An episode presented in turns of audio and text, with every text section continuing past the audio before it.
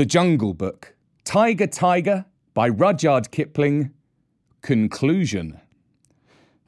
Dedicated to Sartak in India, who supports Storynory on Patreon. Hello, this is Richard, and I'm here with the third and final part of Tiger Tiger from the Jungle Book. A woman, it was Messua, ran across to the herd and cried, Oh, my son, my son! They say thou art a sorcerer who can turn himself into a beast at will. I do not believe. But go away, or they will kill thee. Buldeo says thou art a wizard. But I know thou hast avenged Nathu's death. Come back, Messua! shouted the crowd. Come back, or we will stone thee! Mowgli laughed a little short, ugly laugh, for a stone had hit him in the mouth. Run back, Messua! This is one of the foolish tales they tell under the big tree at dusk. I have at least paid for thy son's life. Farewell, and run quickly, for I shall send the herd in more swiftly than their brickbats. I am no wizard, Messua. Farewell. Now once more, Akela! he cried. Bring the herd in! The buffaloes were anxious enough to get to the village. They hardly needed Akela's yell, but charged through the gates like a whirlwind, scattering the crowd right and left. Keep count! shouted Mowgli scornfully. It may be that I have stolen one of them. Keep count, for I will do your herding no more. Fare you well, children of men, and thank Messua that I do not come in with my wolves and hunt you up and down your street. He turned on his heel and walked away with the lone wolf. And as he looked up at the stars, he felt happy. No more sleeping in traps for me, Akela. Let us get Shere Khan's skin and go away. No, we will not hurt the village, for Messua was kind to me when the moon rose over the plain, making it look all milky, the horrified villagers saw Mowgli with two wolves at his heels and a bundle on his head, trotting across at the steady wolf's trot that eats up the long miles like fire. Then they banged the temple bells and blew the conches louder than ever, and Messua cried, and Buldeo embroidered the story of his adventures in the jungle till he ended by saying that Akela stood up on his hind legs and talked like a man.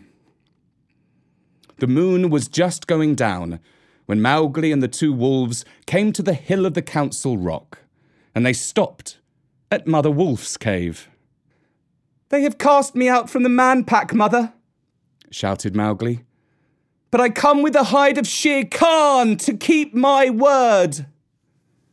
Mother Wolf walked stiffly from the cave, with the cubs behind her, and her eyes glowed as she saw the skin. I told him on that day when he crammed his head and shoulders into this cave, hunting for thy life, little frog. I told him that the hunter would be the hunted. It is well done. Little brother, it is well done, said a deep voice in the thicket. We were lonely in the jungle without thee. And Bagheera came running to Mowgli's bare feet.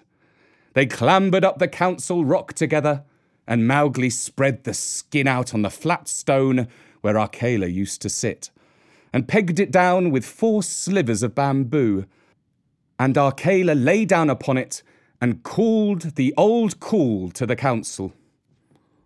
Look, look well, O wolves! Exactly as he had called when Mowgli was first brought there. Ever since Akela had been deposed, the pack had been without a leader, hunting and fighting at their own pleasure. But they answered the call from habit and some of them were lame from the traps they had fallen into, and some limped from shot wounds, and some were mangy from eating bad food, and many were missing. But they came to the Council Rock, all that were left of them, and saw Shere Khan's striped hide on the rock and the huge claws dangling at the end of the empty dangling feet.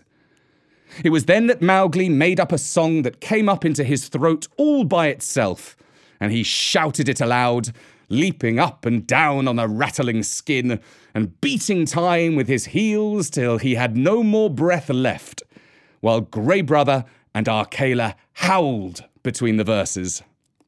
Look well, O wolves! Have I kept my word?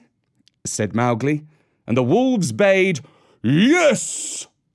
And one tattered wolf howled, Lead us again, O Akela! Lead us again, O man cub!